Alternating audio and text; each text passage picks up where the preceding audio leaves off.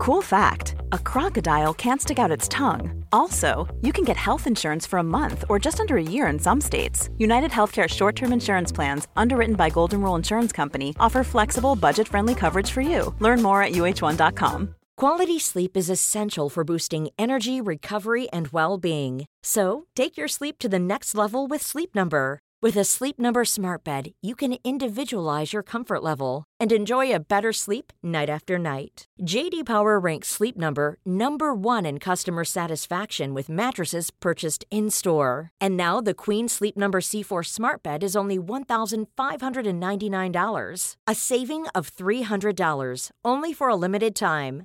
For JD Power 2023 award information, visit jdpower.com/awards. Only at Sleep Number stores or sleepnumber.com. Ryan Reynolds here from Mint Mobile. With the price of just about everything going up during inflation, we thought we'd bring our prices down. So to help us, we brought in a reverse auctioneer, which is apparently a thing. Mint Mobile unlimited premium wireless. Ready to get 30, 30, bit to get 30, bit to get 20, 20, 20, bit to get 20, 20, bit to get 15, 15, 15, 15 just 15 bucks a month. So, Give it a try at mintmobile.com slash switch. $45 upfront for three months plus taxes and fees. Promote for new customers for limited time. Unlimited more than 40 gigabytes per month. Slows. Full terms at mintmobile.com. The following is a presentation of Morning Drive Media.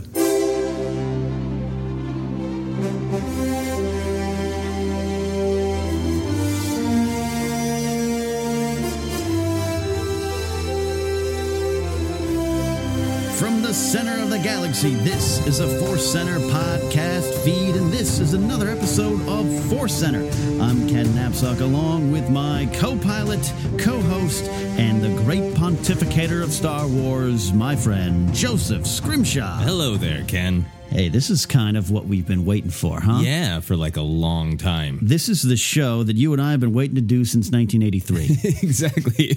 Before I knew of such a thing as a podcast. Before I knew you, how to do it, uh, how to get a what a MacBook was. Yes, how to do it. I didn't know how to do many things in 1983. But the only you know one thing I did know what to do in 1983 is uh, love Star Wars unabashedly. Yes. And uh, we are in the right time in the right place. Uh, the Force Center podcast feed has a bunch of different shows, but this is the flagship show, uh, the show where Joseph and I, and uh, last week, uh, joined by the wonderful Jennifer Landa, recording our thoughts before seeing the movie. I haven't gone back and listened yet. Yes. To see how wrong we were and how right we were in some cases. I think just- we were deeply wrong about some plot stuff, but we were Yeah. on the money for some of the bigger picture things. Yeah, Yeah. absolutely. Which again is part of the fun and thrill of Star Wars is predicting, prognosticating, being wrong and being right because the story does follow certain paths. So at this point in time, uh, as a, a time of recording, uh, Joseph and I have seen the movie a few times. I just completed my fourth viewing, humble brag, uh, but Joseph has completed his third viewing, Yes. which is not too shabby considering the movie just hit theaters Thursday night locally here. Joseph, I think first we might start before we get into uh, breaking down this movie and uh, um, having fun, just crawling into that Star Wars nerd bubble. Let's ta- talk about the viewings one to three and one to four. Yeah, um, I've got a fourth one coming up tomorrow, so I'm going to have one a day this weekend. Uh, Thursday was the first viewing in 3D, which was not my choice. Uh, my wife had heroically ran to the theater and physically purchased tickets like a savage, like an old world scavenger. uh, so we had to see it in 3D, and there were some things in the movie that were really cool in 3D. Yeah. uh, because it was cool to just have BB-8 just thrown in your face, almost literally a couple times. Literally the first shot, too. Yeah. Right into your face. But it's very isolating. There's times like there's so much about Star Wars. There's those details in the background, which I think are kind of uh, Right. a lot of what we're going to be talking about. Literally details in the background, and then sort of thematically little ideas in the background. You couldn't see those in 3D. Yeah. um, and that was really it, it was a str- it was probably the most explosive audience. Yeah. But it was hard to uh, fully connect to the people around us. You're absolutely right. I saw my third viewing in 3D, and I'm glad I did. And I'm glad I can c- contrast, compare. And there's some neat, interesting things. I just don't think the technology is perfect yet. Uh, in five years, maybe we're talking about 5D, a dimension yet to be created. But um, right now, 3D is not my favorite way to see movies. Other, I also just get physically ill. Um, and uh, the, the the Hobbit uh, films, I had to take the glasses off because the 48 frames and 3D. I my I had a stroke, I think. Yeah. So, uh, but I, I was glad I saw it. But yeah, you're right. At one of the key moments late in the film, I realized halfway through, after the moment after the scene, the audience was applauding, and I wasn't part of the fun because I couldn't hear that they were applauding it. Yeah, and it's weird because there, there aren't like earplugs on the 3D glasses. Uh, there's just something strangely isolating. Uh, and at one point, you know, I did. It was still a really moving and uh, romantic, and I mean that in the largest sense of the word experience. On one side, I had my wife; uh, she was holding my hand. I could hear her uh, weeping sometimes, and we would squeeze each other's hands. And then next to me, a stranger I'd never met who was just as into Star Wars and just as inarticulate about it. Like we both had big dumb dorky laughs. We both were like ah, ah, like making noises like that. And then it took me at, at first. I was just like, "It's just me and this weirdo who are screaming." Right. And then I heard uh, some of the bigger moments, the full screams of the audience. Right. That's good. That's good. So, uh, the first viewing to now third viewing, um, what has changed for you? Uh, the second viewing was just kind of seeing it in 2D, taking it in. And I think for me, I let myself be a little bit more critical because I kind of just let it wash over me the first time, which was great. Yeah. So I was a little bit more critical. And now today we just saw it. And I feel like most of my little criticisms were totally addressed because I think one of the fascinating things about this movie is it does feel like Star Wars, but it's a modern tentpole blockbuster Right. that has too many plates to spin. And it uh, it's the same as like the Avengers or like a Lord of the Rings movie or any any kind of big summer blockbuster. It's trying to do more things than movies used to. Right. So it's a new kind of storytelling. And this third viewing, I was really impressed on how well it's done. Mm. If you want to be a pedantic geek about Star Wars things, and if you want to be like, actually, this plot didn't, there is something in there. Mm-hmm. Like, I want to go through the credits because I bet there's a credit for the person who made sure that J.J. Abrams didn't get yelled at on the internet. or if he did, he could be like, um, actually, there's a line right there that established that Snap Wexley was the pilot who did indeed do the reconnaissance. Like, I, I think it's I think it's listed as uh, as a logic gap coordinator. logic gap coordinator. I think in the big picture, and I felt this way since I saw it the first time. In the big picture, the plates are spun well, but even in the minutia, it's all there. It all kind of tracks and makes sense. That is the biggest difference for me. Uh, I- we we just saw with some friends, um, and uh, Andres Cabrera um, and JT were there from Schmelz No, and uh, Andres had said to me right after he he had said that um, the first time he watched the movie, he was he was tense and nervous. Just as a fan, Yeah. and I was definitely that way for the first ten minutes of the movie. Um, watching it the, for the first time on on Tuesday, just kind of going, "Did they get? Oh God, they, I hope they get it." It was like I couldn't take a deep breath and enjoy it till later. And Yeah. the second viewing was able to like, all right, I know they got this for the most part. Yeah, that's true. It was not only the 3D, but the w- what is going to happen to Han, oh, and the dawning realization that there's going to be very little Luke. Yeah. and wrestling with the fact that that is the best for this film, but I want to see Luke. Luke, give me some Luke. Uh, and we'll definitely get to that. Some uh, uh, what we still feel about Luke, or what we feel different now. Um, so we thought, uh, you know, for you guys in the audience, I know a lot of you. We appreciate your loyal support, and and uh, Joseph and I, uh, until we uh, broadcast our own shows on Jedi Alliance, and thank you, thank you again for you and Mark having me on the show uh, live last night. Yeah, absolutely. To, talk about it, and I released my Spotlight Star Wars Saturday morning with my gut reactions. I had recorded it. I saw the movie in the morning, had a long day at work, came home and op- opened up the microphone and just kind of rambled as I do, but kind of coming to terms and grips and celebrating some things along with you guys. And I, I want to thank you all for that. But a lot of you have been tweeting, give us your take on this movie. But I, I think we are doing it at the appropriate time, Joseph, to really kind of take all this in. Yeah. And also get notes and study. yes, yes, which we've literally done. you you uh, I did some research last night. You have actually made physical notes. Uh, tip of the cap to you. So we're going to start with some of the overall themes of the Force yeah, Awakens. Yeah, to me, I feel like seeing it several times now. I feel like the theme, main theme, is sort of acceptance. Uh, all of our heroes, we have multiple heroes going on multiple heroes' journeys, which Yeah. could be messy, Yeah. uh, but they're all going on the same journey of there are sort of big, scary challenges that they don't want to deal with. And I think we're used to kind of seeing hero's journey being this very a new hope. It's Luke Skywalker's hero's journey, Right. And being this very specific mythic. There's only one hero. There are many heroes in Yes. this movie, and they're all kind of going on the same journey. And I think it is about Finn tries to run away. Like uh, everything that happens in Maz Kanata's is, what if our heroes all ran away? Yeah. Uh, and of course, Rey doesn't want to accept the lightsaber or accept the Force. Han just doesn't want to believe that there's any possibility that there's good in his son, Or go home. or go home, or he just doesn't want to face it. Just want to face it. he liter- both he and Finn literally want to run away, Yeah. and then even more literally, uh, Rey actually does literally run away to the Force. literally run away. I'm going to say literally eight million more times. uh, so I think the theme is literally acceptance, Yeah. even up to that's the last shot of the film is Rey holding the lightsaber out to Luke, saying, "This is your responsibility. You are the Jedi Master. You are Yeah. the caretaker of the galaxy, and you ran away. And this is a symbol of Yeah. of you took this responsibility, the legacy of your father. Yeah. Take it back." Yeah. And the, the big cliffhanger we're left with is will Luke accept? We'll do it. And there's a, there's a sigh of his uh, uh, face and a heave of his breath, and and uh, it's a it, it's without saying a word. I think Hamill once again did a damn good job. He doesn't get enough credit for job. acting.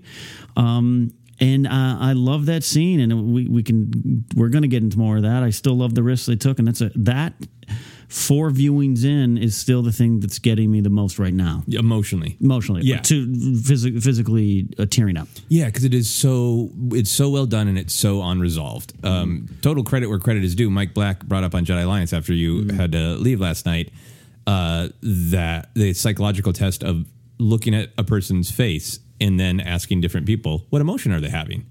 Uh, yeah. And, and I think that's a great way to look at that last scene with Luke because I have there's not specific things. It's not like he is heaving his shoulders downward and sighing and looking down. Right. It's very subtle. It's very subtle. It's Clearly emotional, but you can read lots of different things into It, it. it, it, I'm reading um, this moment. I knew this was going to come. Yep. I have to reface my destiny. Maybe you know, is he the chosen one still, or was he ever? And there's some things about that. And I think in all that moment for me, and yes, I'm an informed fan. Yeah. Uh, so I'm going to insert my theories into it. but uh, I watch it again, uh, fourth time. Uh, that is a heavy, heavy scene with my favorite music of the new movie. Yep. Uh, and it is uh, also um, that is uh, as the series shifts towards. Uh, I agree with you. Finn is on this journey. Even Kylo Ren's on this journey. Um, Rey is is kind of the lead in a way. I mean, it's not fair, maybe technically, to break it into the lead. But I think she's ultimately the hero of the trilogy. yeah, this is this now begins her journey, and it's the key part of it. Um, and so that, that's a heavy moment for me. It's a very heavy moment, and that's Yeah. what stood out more. And so much about her story and potential backstory leaps out at you Yep. upon repeat viewings of this. Yeah, and to me, when he turns around, the, there's first that there's just that someone found me, mm-hmm. and then it seems like there is a moment of some kind of recognition, whether it is he literally knows her, there's literally again, or whether it is he recognizes her power, and then whatever the emotion is, a different emotional reaction to the lightsaber itself. Yeah. And Yeah. the lightsaber moment almost really seems like maybe he's going to put up an argument, Yeah. and then the lightsaber is really like Yeah. tribute It's yours. uh, to all of the phenomenal acting that Daisy Ridley does. Every frame of Rey is amazing. She's just a hero that we haven't had in a long time. I feel like the kind of hero that just makes you pump your fist and want to just be like, F yeah, Rey. You are not lying, man. I give this young lady all the credit in the world, plucked from obscurity, tossed into this role. There are so many. Um, the word "iconic" is thrown around, but there's things that years from now we're going to look back and go, that's a great shot. Her, Yeah. uh, you know, uh, my friend Brittany Wallach said uh, last night after our viewing, uh, she said uh, her fourth face is really great. Her force face is great. Yeah, in uh, the the acting that she does in that scene, it's easy to focus on Mark Hamill because we're just so screaming Yeah. for Luke. By then, uh, but uh, it shifts from pleading, from asking to telling. Yeah, where Yeah. she is saying like, "Please, please take the saber," and then it suddenly turns into, "No, but seriously, It's it's, your responsibility." and and it's almost like we're starting back and working our way towards the beginning. But there's some great stuff um, when she um, goes off and, uh, and they send her, her and Chewie and R two off Yeah. to find Luke, and she sits in the Falcon. Um, there is some great reactions to her face, some great Peter Mayhew uh, Chewbacca. I'm assuming that's Mayhew and not the stand-in. I know he had a, a double doing a lot of the action scenes. Yeah. there's some great Chewbacca stuff in this whole movie, but Yeah. Chewie's got some kind of like, yeah, it's yours, take it. But there is her realizing, I'm now the captain of the Millennium Falcon. I, I uh, I'm on this adventure. I'm going to leave. Uh, I was on a planet where I was never left and never flew into space. And also some, uh, uh, I'll put in some social commentary of a, a woman is now the captain of the Millennium Falcon. Yeah, and, and- it's all conveyed in her face in, the, in a couple shots flying into that planet. Yeah. Uh, the second viewing when I was leaving, there was a guy uh, who was saying to, uh, I assume his partner, uh, a wife, girlfriend, like, "Ugh, she gets to be the captain of the Millennium Falcon in a Jedi too? She has it all. she does have it all. From like a classic Star Wars, like everything. But I everything. think uh, I think uh, it's going to be hard earned later on from her. But uh, as far as just Daisy Ridley herself, and then the character of Rey, I mean, it's Yeah. it's it's uh, what I keep coming away with as my favorite thing to watch. To even go watch her on Jakku, um, the adorable moments when she puts on the uh, X-wing helmet and kind of pretends like she's flying around and she's wistfully looking at that ship. Um, we had so that in the trailer that shot was used, and I thought it was it's the people coming together. Yeah. No, it's her going. I, will never get off this planet, and my never get- family's never coming back. Yep. It's just somebody else getting to travel and, and she doesn't. Yeah. Yeah. It's a great, uh, great spin on the Luke stuck on the desert planet Mm-hmm. narrative where Luke really wants off the planet. Yeah. He's staring off into the distance and she has that same desire, but the desire is specific. I want my family. Right. I, it's a, a duty. Like Yeah. she has this specific reason that she can't go, Yeah. which I think gives her a lot of power. She's counting the days, literally, to like it's like, yeah, you're right. Her mission's not completed. She's not leaving. She's not giving up hope, even though she might not know. And, and later on, it ties into Maz Kanata is like, you know, and I think she knows from the start. But but Yeah, uh, you that's know. all there. I could watch the Jakku stuff over and over. Yeah. it's, It's my it might be my favorite parts of the film. Well, I think this is what, uh, going back to that sort of acceptance theme, I think one of the plates that has spun really well is the challenge of introducing the new characters Yeah. and giving tribute to the old characters, particularly kind of making this Hans movie. Yeah. Because you you have to uh, if you're going to get rid of Han Solo and have him leave this galaxy. uh, and I feel like the cool thing to see is the young people, particularly at the top of the movie, Rey, Finn, and Poe Dameron, they are full of enthusiasm yeah, about their adventures going into this hero's journey. yeah, Like it's just that giddy sense of we blew up one gun on, on, a, on a, one of the new star destroyers on the finalizer, I believe it's called. Yes. uh, and they're just like, yeah, we did it. yeah, did we it. did, buddy. We're yeah, do this." excitement. And even Rey has that much more forward moving energy of like, don't steal my droid. I'm Yeah. gonna beat you up. And there's there's that Yeah. uh, gosh gee whiz energy of a new hope. And then we see that reflected in our old heroes who like yeah, we see the enthusiasm of youth and then we see like the wisdom and the pain of knowledge. yes. They're going on the same journey, but from different perspectives. From like the this is all fun to, uh, but it's hard. It's hard and, and, and in in the trailer it sets you up a little bit for hey Han's back and we had talked about him being he's he's the old wizard this time and it's true all of it and I'm going to help you find Luke. No, no, no, you're right. He doesn't want to accept what he's maybe got. He years ago ran away from it Yeah. for a lot of reasons and so you're right. There is this like uh, you know uh, I'll help you get somewhere else. He's not even going to help them to the end. He's like going to drop them off Yeah. several times. It's like I'll I'll put you on a skate pod. Nope, I'll take you to Maz. Maz, can you get this? Uh, and, and Han constantly there's a yeah the pain of doing it before and the pain of not the pain of failure. Yeah, and and and, con- contrast to that with with Finn, who's excitement at times. So he's fearful and, and running as well. But but there's kind of that excitement. I love the scene uh, when they're first in the Falcon. I can do it. I can do. It, I can do this. I can do this. And it cuts to Daisy Ridley. I can do this. I can do this. I can do this. Yeah, love that. And then stuff. that yeah, and then that great joy when they do accomplish it. You know, and for us as Star Wars fans, you like, you the- yeah, I- you did the shooting, you did I did the flying. Uh, watching them take these little baby steps and, and so congratulating themselves, it gives the film this great energy. Mm-hmm. And then it gets this different energy when Han comes in. And Mm-hmm. I think all of this is true both of the characters and like we've talked about a lot, the meta experience of I'd say any fan over Yeah. the age of ten, not just Sure. old people who've been around since the beginning, but anybody who's had this in their lives for a little bit of their cognizant existence. Yeah. It's reflecting our journey too because we relate to both the new excitement Yeah. and the old sort of damage and horror in, in that. Uh, Yeah, we we because we're excited to see the Falcon. We'd be excited to fly the Falcon. We'd be excited to take out a Tie Fighter. We would be like, "Whoa, that's a lightsaber!" So the characters get to kind of that's our journey through this too as well. but then, like Han, we know like it's not all fun. Yeah, you yeah you, you meet an exciting person, you pat yourself on the back for blowing the thing up, but then the next thing you know, your buddy's hand is cut off. You're Yeah. frozen in carbonite. I just wanted to hang out and have a drink at a bar. That was all. That was Yeah. Han's start of his adventure. Then you got Guava, Guavian death gangs and uh, Kanjiklub after you. Um, and I love that. I love that we spent when I the first time I saw it, I was like, I'm enjoying this scene, but why is it here? And then as soon as the movie's over, it's clear to me like they're really resetting Han's journey, and Yeah. he's having his whole journey that we watched in the original trilogy again. Yeah. so that he can get to, I think, a death that is worthy. Yeah. of the legend Han Solo. and we'll we'll dive into it. uh, Um, um, as we said on Jedi Alliance, uh, did you win? Uh, changing my view on the Han Solo death scene. I'll reveal that later. Okay. I'll reveal that later. Stay tuned. We'll be back after this break. Kidding.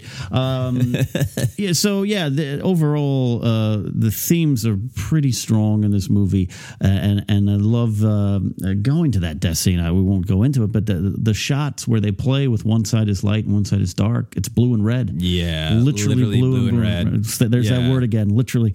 Um, it, it's all there, man. All Yeah. the classic mm, Star Wars stuff and, and the hero's journey. And you're right, it's played out. And, and Finn's journey is a little different and interesting because he he's a you know. I won't say a conscientious uh, objector, but he's like, "Oh, this ain't right," and, but I don't know what is right because he admits early on, "No, I'm not. I'm not. I'm not part of the resistance. I'm, I just want to get away." And then it becomes, "I just want to get the girl." So Yeah. eventually, it's going to become something bigger. Right. I Um, think he is going to fall in line with what the resistance really is and want, wanting to be a hero. Mm-hmm. Yeah. And knowing that I can only go this far in my hero's journey. Mm-hmm. Um, and, and there, and then I'm there to be raise support and confidant, Right. and where that goes. Another uh, like thing that I noticed specifically today that is Mm-hmm. really cool to me, sort of thematically, is what this movie is for a lot of us in real life is uh, the young awakening the old in Mm-hmm. some way. And that is, I'm going to say it again, literally in the movie. The Falcon is sitting there old and unused Yeah, until it's our garbage. exciting young people run and get into it. Luke's lightsaber is just sitting there Right. until a young person touches it. And we could get super heavy into into nerd theory here. Do it. R2D2 is sitting there doing Yeah. nothing until Rey shows up. Oh, I hundred percent think, and and I, I know some people are uh, like, uh, on, uh, yeah, I'd love to have seen R two more in this movie, but um, much like Luke, I was happy with the choice. Is it weird? Is it plot devicey that he? Eh, don't worry, R 2s been in PS4 rest mode for a while. Yeah, but when you attach it to he woke up because Rey showed up. That is big, I think, to the story going forward. But something you can look back and go, man, that that person had some power. Yeah. Can I tell you the thing that I saw in your compact disc? Yeah. So can I tell people about your compact disc experience? Uh, yeah, yeah. Number one, that I can't play it. Yeah. So so Ken tells me before I sit down to record, I got the soundtrack. It's really cool. There's nothing in my house with a laser that will allow this to be anything more than a coaster. So I was looking at uh, Ken's Star Wars coaster. It's got the beautiful booklets Yeah. like the music used to come with that Right, you could flip through right, right. with your hands. Uh, and it's got a lovely shot of the shot of Luke and R2 that we see in Rey's vision. We Yeah. saw in the trailer. Now we know it's from Rey's vision of Luke putting his hand on R2, Mm-hmm. his mechanical hand. Uh, but that made me think even more. What if that was Luke in some way through the Force telling R2, wait, give this to the person who needs it. The right person. Give it to the person who is in air. Give it to the person who is Okay, so what you're saying, if I'm following here, Yeah. go back to New Hope. Uh, the the battle plans for this Death Star are, are in this droid. It is that is the moment of Luke saying, "R2, I'm sending you back. Give this to the person who needs it. Give it to the person who needs it. Again, Yeah. we'll say the word. Literally, that might be the moment. I, Yeah. that's that's awesome. Yeah. I'm I'm subscribing to that theory. Excellent. There is a lot in that vision that you start to pick up on the second, third, four, and even today the fourth listen. yeah, Uh, and viewing uh, a I- lot in that yeah, vision a ton in that vision. like a Um, good vision in a movie should absolutely yeah, have actually information instead of just spooky weird times. because I'll tell you the first the first time I saw it it, it, it happens kind of quick, and you kind of folk. You're like, all right, it's a vi- okay, it's a vision. Oh, that's the shot from the trailer. It's an oh wait, the vision's over. And I was busy just pumping my fist because I had Yeah. been getting nervous up to that point that they were going to have Finn be the Force user. Okay. The one that Maz Kanata is talking to in the trailer. Right. And I so wanted it to be Rey. Mm-hmm. And I was really afraid that Rey was not going to be the For- Force user. So as soon as she touched Luke's lightsaber, I was like literally Giddy. pumping my fist because uh, that means she is the one. The you know? one. She is the Force the user. one. Uh, yeah, and I, I think it's cool also that they invest life in things yeah, more than any Star Wars movie has. Maybe narratively, even that hey, the Force goes through everything. Y- You know, the Falcon is special. The Yeah. lightsaber is special. R two is special. All all the things that we don't think of as like Yeah. being Force sensitive because they're not organic are kind of invested with life. Yeah. Yeah, um. I'm telling you, um, uh, as as we move maybe to breaking down the characters here more and, and, and individual things. Um, for me, coming out of the first viewing, and, and it is on my my Spotlight Star Wars gut reaction show, um, and I and I've said it, and, and I could, there's still a little bit of it there, but but for me, this this cover song notion of of this is I definitely reject this as a reboot, uh, Yeah. like some people are saying. It's not. Um, it's not unusual for a Star Wars movie to have similar things uh, from other movies. Um, references, yeah. I came out of the first viewing like I wanted something more. The galaxy is big. Why do we need a, a third Death Star, including a trench run? And yeah, there's some of that still there. But by the second viewing, I was focused on the characters. By the third viewing, I was taking it all in. And this one today, now with some of the logic gaps. Uh, the whole story kind of even makes more sense, Yeah. and I really do accept the notion that we've got we've got New Hope, Empire, and Jedi kind of thrown into this movie. Yep. And I agree with what you and Mark Donica were talking about on Jedi Alliance with me the other night. That that um, this is how the story starts, and now now it's wide open. We got some of the basic stuff out. Rey, Finn, and even Kylo Ren go through some of the stuff we're familiar with to kind of launch us into a wide open thing. That uh, some stuff that we probably uh, will get new and exciting stuff. Yeah, and even financially, I think the success of this movie is going to make it so the filmmakers don't need to play it as safe. I think very you're right, and and you touched upon this being a uh, um, like a big tentpole movie. It, that that is what this is, people, and and screenwriting can only be so uh, abstract and weird and difficult in these big movies made for the world. Yeah. uh, is this Transformers four? No, it's way better. Um, but but look, I look, I liked Avengers, but it was like the bad guy's going to destroy t- try to destroy the world and we got a ticking clock and that's how you write a save the cat formatted script. Yeah. and and this can't stray from that too much and i think i accepted it more here. Would i have wanted like i said on, on jedi alliance a more a chase for luke between two sets yeah i could get with that but there is no what's the ticking clock and what's the end and, and those Right. basic things of, of modern big tentpole storytelling had to be there so i'm definitely after the fourth viewing i'm not worried about another trench run with x-wings Yeah. now i'm like cool I almost think it's there because it they needed something to serve a lot of little character and plot functions. And why not have something that's kind of recognizable so we're not introducing something too new and crazy? Right. So I was thinking about it after we talked about it last night. Sure. It would have been a tighter story if it was just Kylo Ren has the other piece of the map. Right. And Han Solo decides, I'm going to save the galaxy by getting it from him.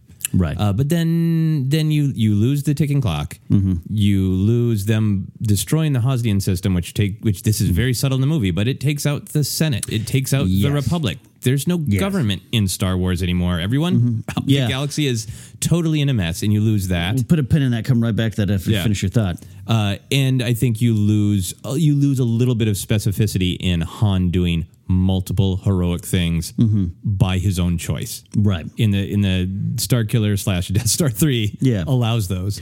And it is, and it is, and maybe it shouldn't have been shaped like a plan. Maybe it shouldn't have been a planet. I don't know. That's all that stuff. And and look, the the thing that soaks up from the sun and destroys the planets is a big, big Bondian uh, superhero villainy. Yeah. But all right, uh, you know, am I going to have a problem with that versus you know anything else in the Star Wars galaxy?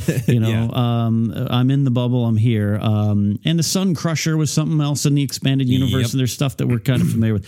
Um, but uh, you know, one of my least favorite scenes in the movie. Um, and it's still not my favorite. I think uh, it's it's over the top, but um, it contains a ton.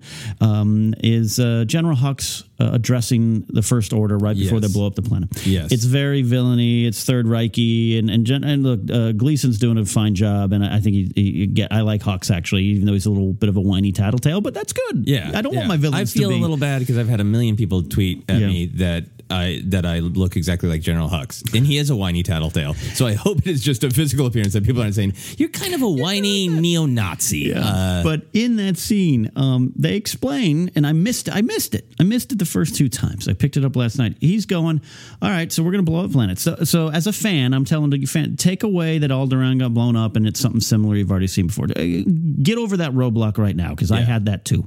Oh, guess what? They're doing five planets. I missed that it was the five planets that the Republic, the New Republic, now bases their operations out of there, including their fleet. Yep. And the Resistance is a privately funded security force started by Princess Leia because she was concerned about this rising threat in the First Order and the Republic, the New Republic, as, as you mentioned uh, offline in Aftermath. Mon Mothma was like, we don't really want to get into wars again or, far, or get into uh, building armies and stuff. we don't want people to be a part of us out of fear. We want it to Right. be out of cooperation. out of cooperation.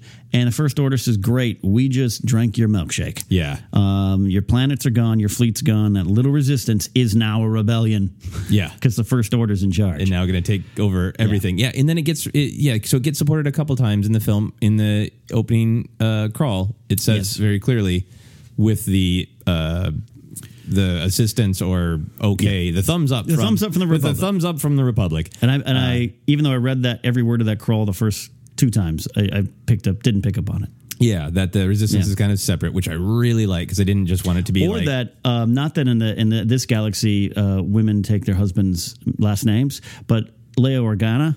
It's Yeah. later in most of the expanded universe and the Timothy Zahn. No, it's Leia Organa solo. Yeah. Nope. Yeah. she's she's alone here. which makes one of the mysteries of this film. What is Ben's last name? Yeah.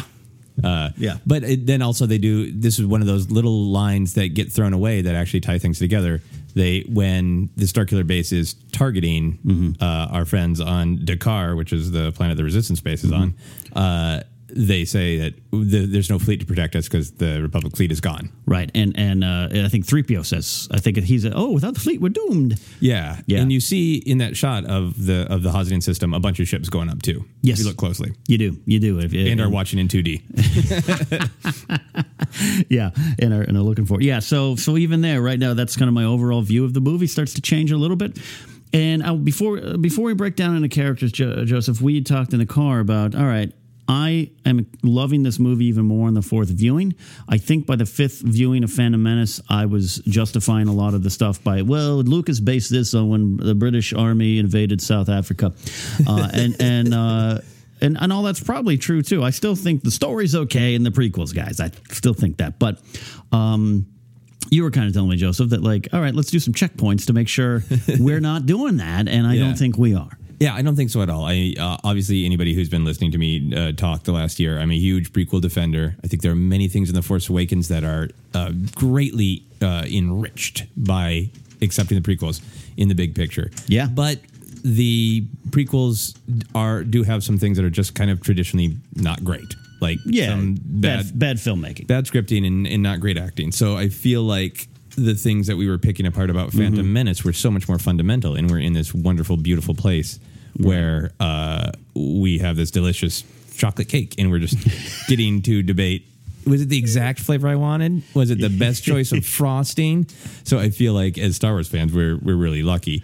Yeah. Uh, I also really liked a thing that I was afraid of in comparison to the prequels is uh, I was afraid it would be too cutesy in Yeah. terms of being desperate on fan service, Right. Desperate to wink and nod, and I feel like every every Nah. single wink or nod was in universe. Uh, it very much sense so. in universe. Yeah, the the thing I the perhaps the only thing that seemed a little bit out of it, but it's only because we've never really heard it directly addressed in the Star Wars universe is is Finn asking Rey if she's got a boyfriend. Uh, was a little postmodern for me, but at the same time, I mean, there's clearly love and sex in the in the universe. Yeah. so it would be like, hey, cute girl, you got a you got a boyfriend? Like I, I, I was. I'm fine with that. The first couple, first time it jarred me a little bit. Okay, just a little just a little boyfriend. bit, but, but I still think this is the funniest Star Wars movie, and and, and, and BB-8's the key for me. BB-8 is if, hilarious. If BB-8 was done wrong, we'd be talking about a Jar Jar type uh, thing, in, in meaning, not a slight on Jar Jar, but just like the thing they tried to make funny and and add change the tone of it was a big mistake and didn't come off wrong or came out wrong. And this one, BB-8 is is a superstar, man. Yeah, yeah. I mean, he got the, my first viewing. He got probably the most laugh lines. Yep. And I think he has some of the best acting choices in the film. and that's saying a lot because I think every actor knocks it out of the park. But Yeah. BB 8 makes some great choices as an actor. This droid, uh, voiced, uh, voice consulted by Bill Hader and uh, the other guy from Parks and Rec, Ben Schwartz, I think is his name. Yeah. uh, yeah, absolutely. Uh, there, it's it's uh, it's done so well that it, it adds just another layer. And even the beginning, I keep talking about Oscar Isaac setting the tone for a dark, serious moment. But that gray moment, it gets a laugh every time I see it now from the audience. Of uh, uh, do I talk? You talk? How does this go? How does Yeah. this go? and then and then him saying, "I can't understand you with the mask, the, the apparatus." To me, is a direct hint that Poe knows that this is this is uh, Ben. Poe knows that it's. Ben. and he's like, Um, "Whatever, kid." Yeah, in along those lines, I love all of the sort of themes with masks, and it's kind of Yeah. Mm-hmm. explicit with Kylo Ren and Ben, where lots of people are giving him crap for basically hiding behind the mask, Yeah. kind of not earning it. But then I, I didn't pick up until this viewing, like all of our heroes start with masks. Absolutely. So Finn starts with the helmet, and Rey starts completely Mm-hmm. Yeah. masked, and both Finn and Rey are desperate to take their masks off yeah. uh, and Kylo Absolutely. is desperate to keep his on, which is just sort of like another fun, fun detail. Uh, that is a literal statement. That is Yeah. the title of this episode. Literally. the Force literally awakens. But yeah, you're right. Absolutely, They all lit- literally have the masks on at the, the and and, Yeah. and uh, that's a good uh, this this uh, Kasdan man and Arndt. I'd love to get into how they what Arndt's first version of what they may have got him either replaced or just the script passed on to the next set of hands, which is pretty normal in Hollywood. But uh, it seemed to be from the outside contentious. I, I'm waiting for Chris Taylor to add this to his new His chapter, I kind of feel like it's maybe Harrison Mm-hmm. Ford saying, "Can I? I just want to do the one. Yeah, Can I? Can I go after that?" And then at that point, because I've I've heard whispers that Arndt script was a little bit more centered on the new The new, the right. new and yeah if you're if you're gonna let Han Solo go you got to spend some time with him and, and and no better person to do that than, than Lawrence Kasdan. And, Yeah. and, um, his handprints are all over this man. Yeah. this this uh, uh, this is uh, the humor and, and heart of, of Empire, man. Yeah. Um, though though Kasdan definitely had a lot to do. I mean, he wrote Jedi, but that was. Probably not his vision, as No. you, you were saying, and, and your theory that this is maybe Kasdan re- redoing Jedi more Uh, than yeah. I, and I, somebody else said that. I had thought it was you. Maybe it was. We we talk a lot. We talk a lot. Um, but I feel like with the idea that Han uh, dies in Mm-hmm. a hero's sacrifice, and the idea that sure, if we're going to bring the Death Star back, fine, but let's just not literally do the Death Star again, which are, are things I've always heard that Kasdan wanted, which is Right. what we got in this movie. yeah. So let's start diving into some characters, shall Yeah, we? yeah. Um, should we start with the big baddie, or, were you, Yeah. or you just want to start with uh, the uh, the um, Kanjiklub? The Ganja Club. Okay, I'll say one critical thing. Yeah. a little too close to ganja. The- on my on my third view, viewing, I was like, wait a minute, the Pot Club, The Pot Club, the Pot Gang, the Kanjiklub. Um, the Guavian Death Gang, and the Pot Dealers. yeah, so Yeah, we'll, yeah, we'll I'd be start happy, There. We'll start there. But should we go with Kylo Ren? I think I think that's the biggest one. I feel like we should dive into that. And I think it's also one that uh, most people, after their first viewing, have the most questions and apprehensions and dislike of is Kylo Ren as a whole. I see a lot of positives. Yeah. And I uh, I'm hearing a lot more, and people on their second viewing reaffirming their like from. But but the, it, when he took his helmet off in the first viewing, I saw people laughed. Oh, really? Um, yeah, and, and and that might be Adam Driver and the stigma of girls or his Yes. feathered hair. I don't know. I feel for him because I think he nailed it. And on, Yeah. on, on third and fourth viewing, this is uh, an immensely uh, complicated and multi-layered villain. Yeah, I haven't seen Girls, and I'm really really glad because Adam Driver is uh, fresh to me. He's good in it, Uh, he, I think It- he's. but it's the show. It's it's a lot to do with. Lena Dunham and all that stuff, but Yeah. and he's kind of a at times a whiny boyfriend, and uh, okay. I get it. Yeah, so if you know girls and it's just like, what? It's the whiny boyfriend guy. When he first took his helmet off and he speaks the first time without it, Okay. uh, I went, uh, um, got over that fast even by my first viewing. Yeah. But I was there was laughter in the crowd, and he starts talking, and I was like, oh boy, he's like breaking up with Lena Dunham or something. Um, and that's that's no fault of him. Yeah, I No feel fault like of him. by then we already know that he wants to live up to Mm-hmm. his grandfather. Yeah. And I feel like in Star Wars, uh, always physical damage to your body is a metaphor of damage to your soul. Mm-hmm. Uh, that's obviously, you know, Luke looks at his damaged hand and sees that he doesn't want to be like his father, who is, Right. you know, artificial hand. He just, and, and it goes on and on, obviously.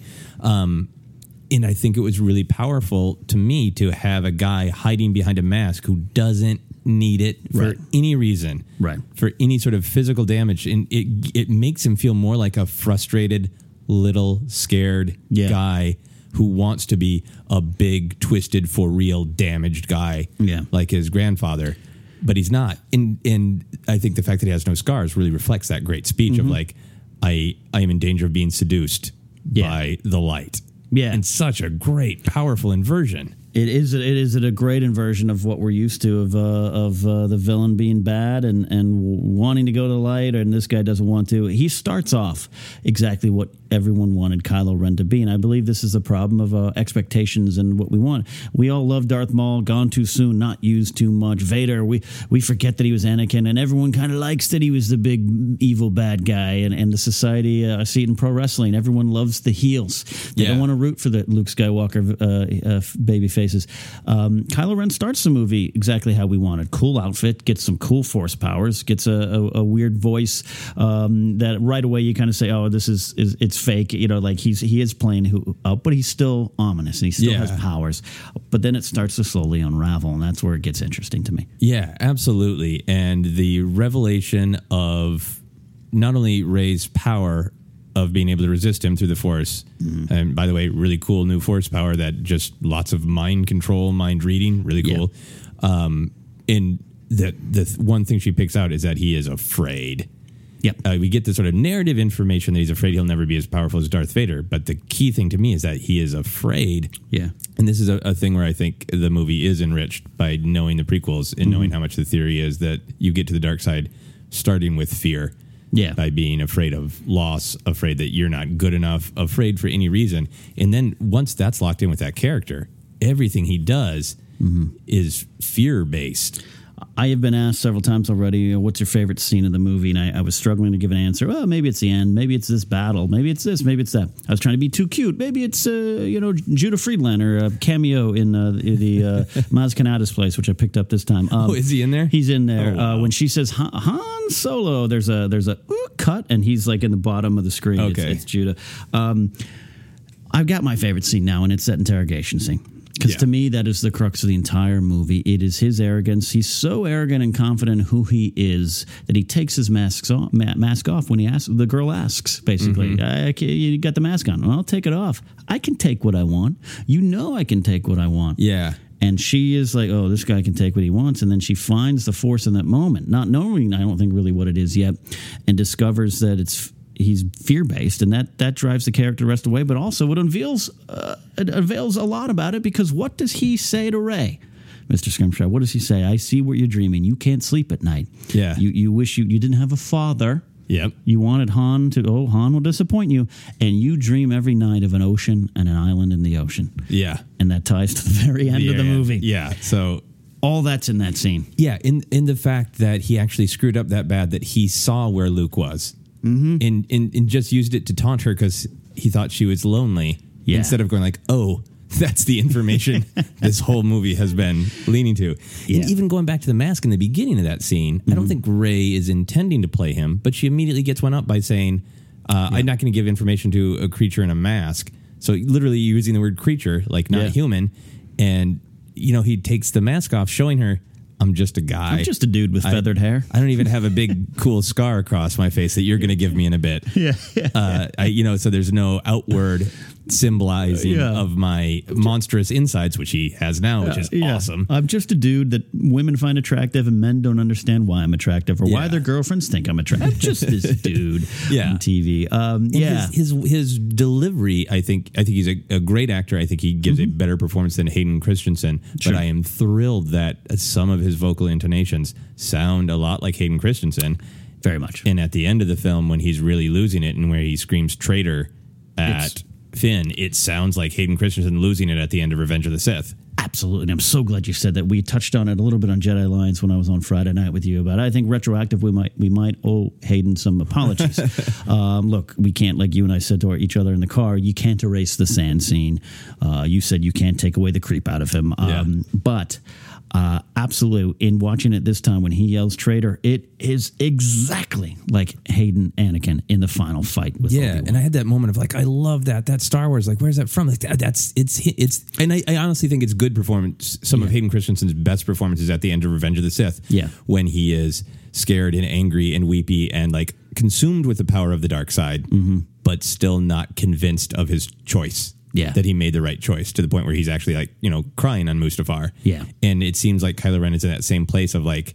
Please, please, just let the darkness take me totally, so I don't have to feel any guilt or doubt anymore. That's Yeah. where he is in this film, and he can't get there yet. Right. Maybe by the maybe these events will have brought him there at the very end of the film. Mm-hmm.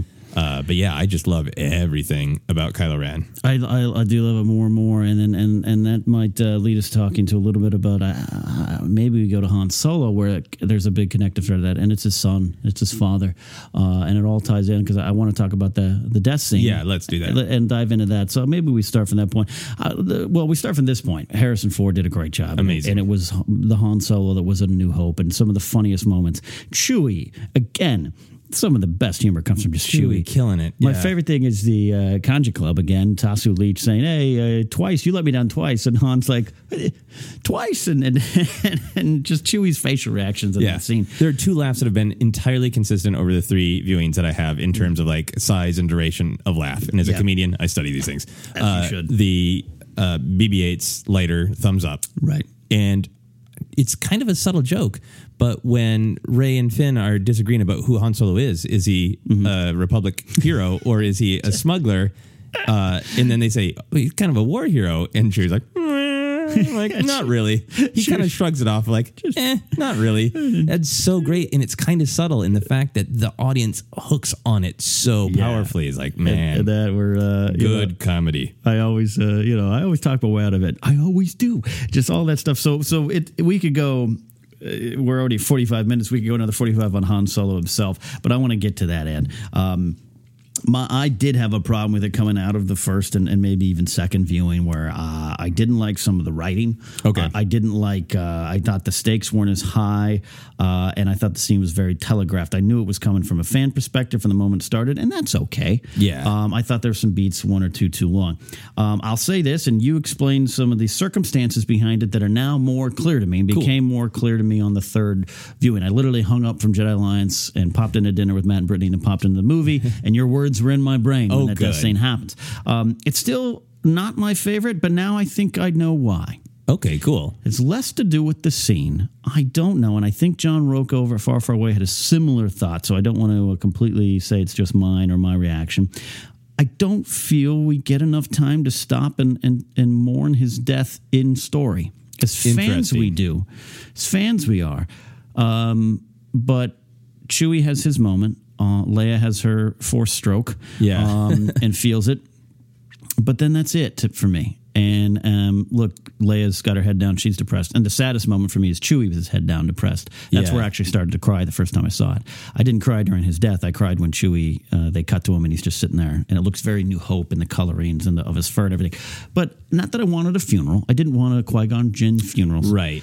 And it's I wanted I wanted Leia to hug Chewie. I wanted Chewie to not come out and just kind of mold into the crowd after he drops Finn off, and and then Rey and, and Leia have a moment, which I'm fine with that moment because Yeah, that's a deep, probably heavy story moment. Yeah. Uh, it's like Leia going hi again. Uh, you probably don't remember me, but um, Yeah, something going on there in that hug.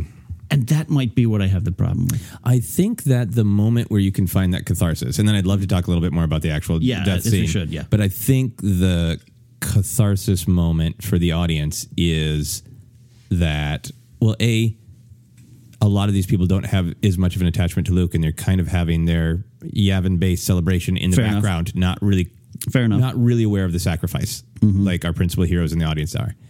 And then when R2 wakes up, mm. it's it's not only narrative, it's a little bit of that like not all hope is lost just because Han is gone. And it's kind of literally in those lines between 3PO Mm-hmm. and Leia. It was like probably the most emotionally perceptive that 3PO has ever been when he says, I think we might have some much needed good, Good news. news. Yeah. Would you like to hear? I can't remember what the actual line of dialogue is, but Yeah. I think Leia says please or indeed or yes. Uh, it's a one word response from Leia, but it's packed with emotion. Tell me, she says. Tell, me. which is re- she says it in a very Jedi Re- Return of the Jedi fashion. Yes. uh, it's when it's similar to her acting uh, when when Luke reveals the stuff to her on the Ewok bridge. but yeah, exactly. Yeah. But it felt to me like 3PO, in a strange moment of being non clueless, says, Are you ready to pick up the pieces and keep moving? And she says, Yes. Yes, I, I agree with that, and also I you, in in story I could crawl ins- inside the bubble and say. Also, people are like, "Hey, did you hear the general's ex husband died?" Yeah, that guy who ran away for a long time. We don't know. Did he run away two years ago? Did he run away 17 years ago? Yeah. I mean, probably not There's- by there's Kylo Ren's age, but we don't know exactly. Yeah, you know, so uh, and look, I have also it's also been established that Princess Leia is somewhat of a uh, Paul McCartney esque uh, bury her face in work. Yes. um, Alderaan blows up, and it's probably a story gaff that's spun off into canon, but it's like uh, she has almost no reaction other than the moments where Alderaan, she immediately is like, "Oh, poor Luke, you lost your one friend. like I'll console you, not my whole planet. I just Oh, lost." did you- I understand you lost two parental figures, uh, three parental figures, but mm, I lost my planet. I grew up. Say hello to a new era of mental health care. Cerebral is here to help you achieve your mental wellness goals with professional therapy and medication management support. 100% online.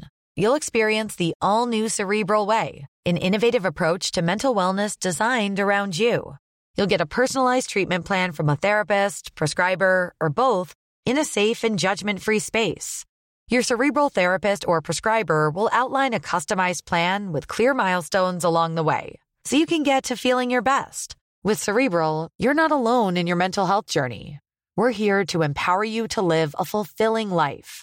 So take that first step towards a brighter future and sign up today at cerebral.com slash podcast and use code ACAST to get 15% off your first month. Offer only valid on monthly plans. Other exclusions may apply. Offer ends July 31st, 2024. See site for details. Hey, I'm Ryan Reynolds. Recently, I asked Mint Mobile's legal team if big wireless companies are allowed to raise prices due to inflation. They said yes. And then when I asked if raising prices technically violates those onerous two year contracts, they said, What the f are you talking about, you insane Hollywood ass?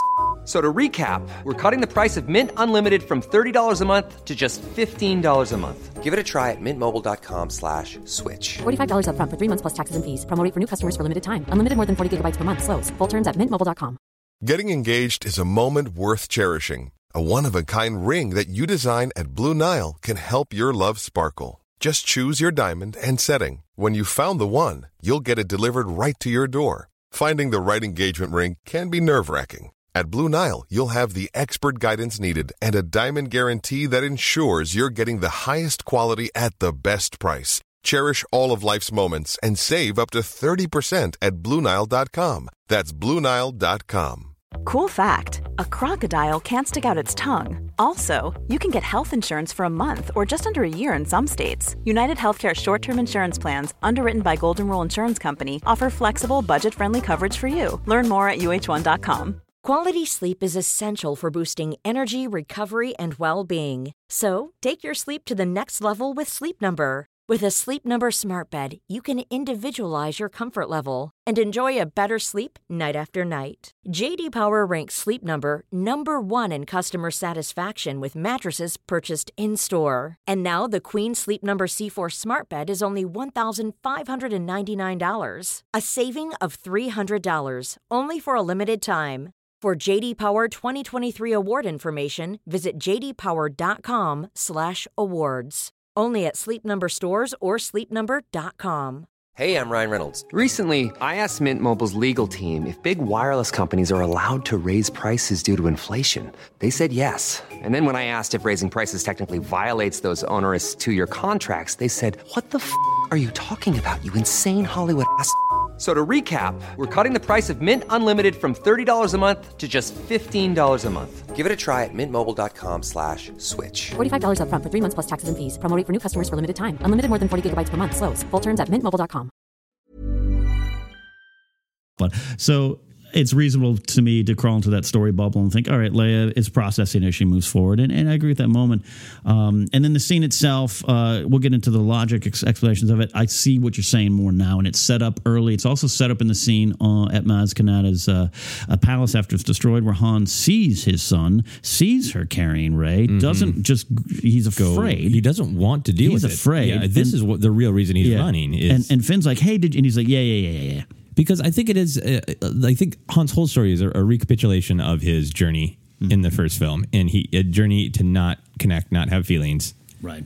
That also, you know, echoes back to is it good to have attachments or not? Uh, Right. Nice deep uh, themes of friendship, but in particular, the fact that he gets as far to talk to Leia, Mm-hmm. he has his emotional reason of just uh, there's too much Vader in him, and it Yeah. it it echoes like that moment on the bridge in Return of the Jedi Mm-hmm. when he asks Leia what's wrong, gets mad, makes what I call his Han man noise, like ah, I'm not going to deal with this, and then has that change of heart and turns and, Mm-hmm. and let opens himself up. And I feel like that's what this is too. Of he's really afraid. Mm-hmm. He just wants his son to be dead, and Leia asks him to go on a mission. Leia gives him a mission, Mm-hmm. and I love that there's just no BS. They've hugged, and she just says, "If you see him, bring him home." Right. She doesn't try to talk him into like. If you see him, try to talk some sense into him. Yeah. She is the general, and she gave her soldier, her husband, her friend, Yeah. an assignment. Yeah, and and and in that hug, there's the the I think Ford plays it as uh, I don't want to do this, but I'm going to go do this for her, and I, I see that a lot more now, and I think uh, uh, it makes some sense to me. So, so I can I can. You know, again, the scene did affect me. I said that on my Spotlight Star Wars. It did affect me because uh, when Chewie's sad, I'm sad. Uh, I, Yeah. I just felt maybe I, uh, you know, again, uh, Qui Gon got a funeral. Why can't Han get a right funeral? yeah, a little bit closer and Um, I, I would also say for han's hero hero's journey Mm-hmm. he you know I, I think his heroism is awakening too because he's the one who goes there uh, finn goes just to find rey and he says the galaxy is depending on us. That's a great han solo line for the end of his journey. So he's already kind of completing his hero's journey Yeah. by saying no we're here. It's our responsibility. We have to he's the one who sees that the the x-wings aren't going to get through decides to go back and then there's this even deeper sort of like Yeah. that's great. You'll risk your body to blow things up but will you risk your soul to Yeah. speak to your son? Yeah.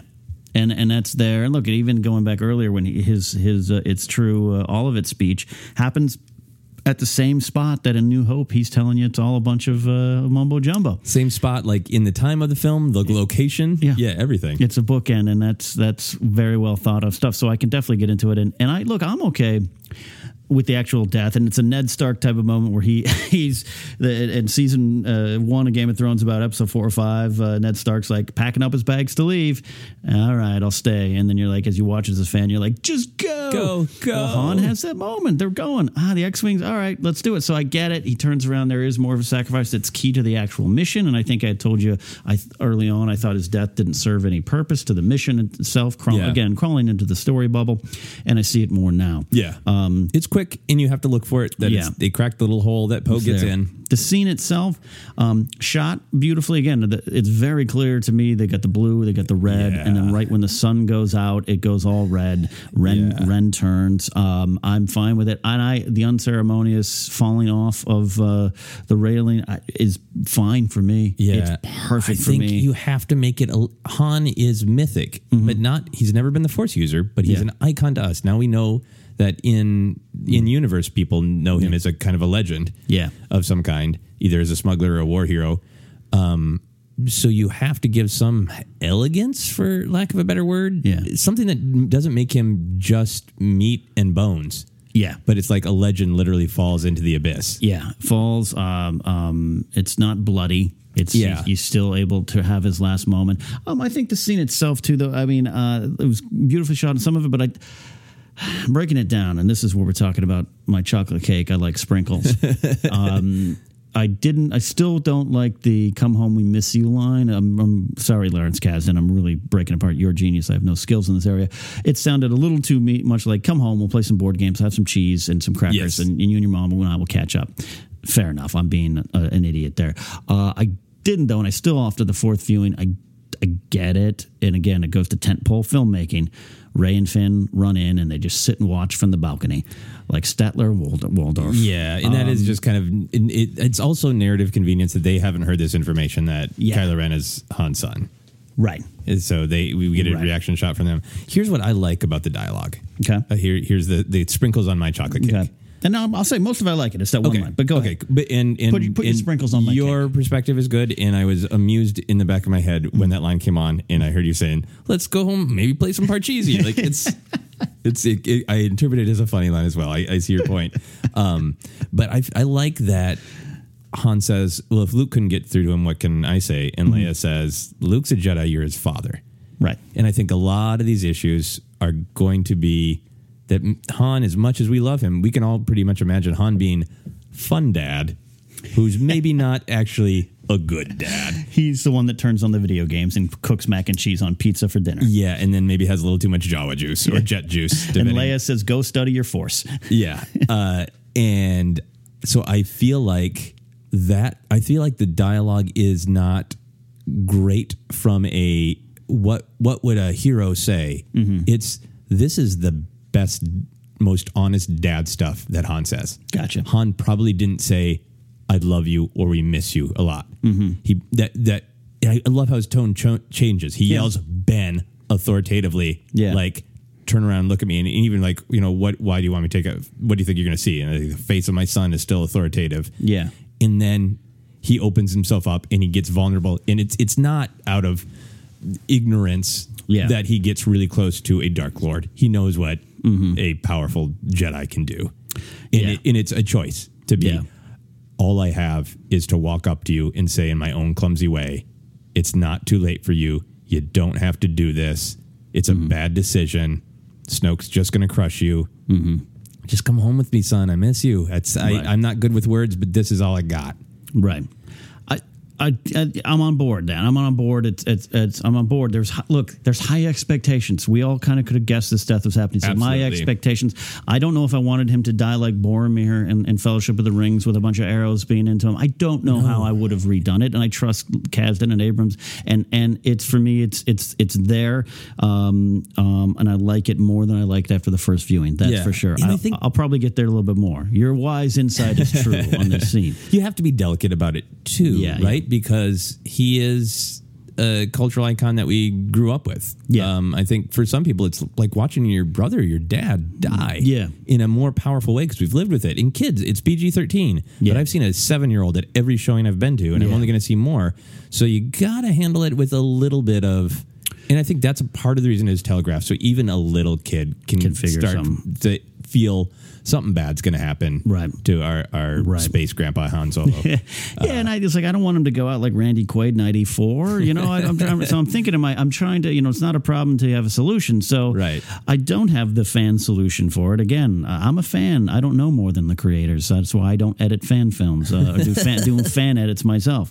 Um, but uh, I'm still not quite there in the scene, but it's definitely there. Um, but what follows uh, is the lightsaber battles. Yeah, can I we love. talk about Kylo Ren real quick? Yes, please. About his lines in, those, in that. Oh, absolutely. Because uh, I'm, I'm more okay with those now too. Yeah, yeah. it- I'll make this quick because I, I want to move yeah. on to lightsaber battle. But I really like. Uh, I've always really liked the from a certain point of view theme Right. Mm-hmm. that runs through Star Wars, and I was curious if it was going to pop up in Force Awakens. And uh, after a couple of viewings, I kind of found that in Mm-hmm. Kylo Ren's speech because what he is saying is 100% true from his point of view, which is that great inverse of I don't want to be seduced. He's saying truly, honestly, Yeah. Father, can you help me not be seduced by the light side? Can you just Right. can you basically hold my hand while I kill you? Yeah. Because I need the strength to kill you. And I kind of just need my dad here to be with me while I do this hard thing, which unfortunately is killing you. Killing you. And that, man, is that rich and Yeah. complex. And, you know, we've had so much father son, uh, Mm-hmm. you know, just parent child stories in Star Wars. And what a rich uh, Yeah. parent child moment and great from a certain point of view because Han Yeah. uh, hears it the way he wants to hear it.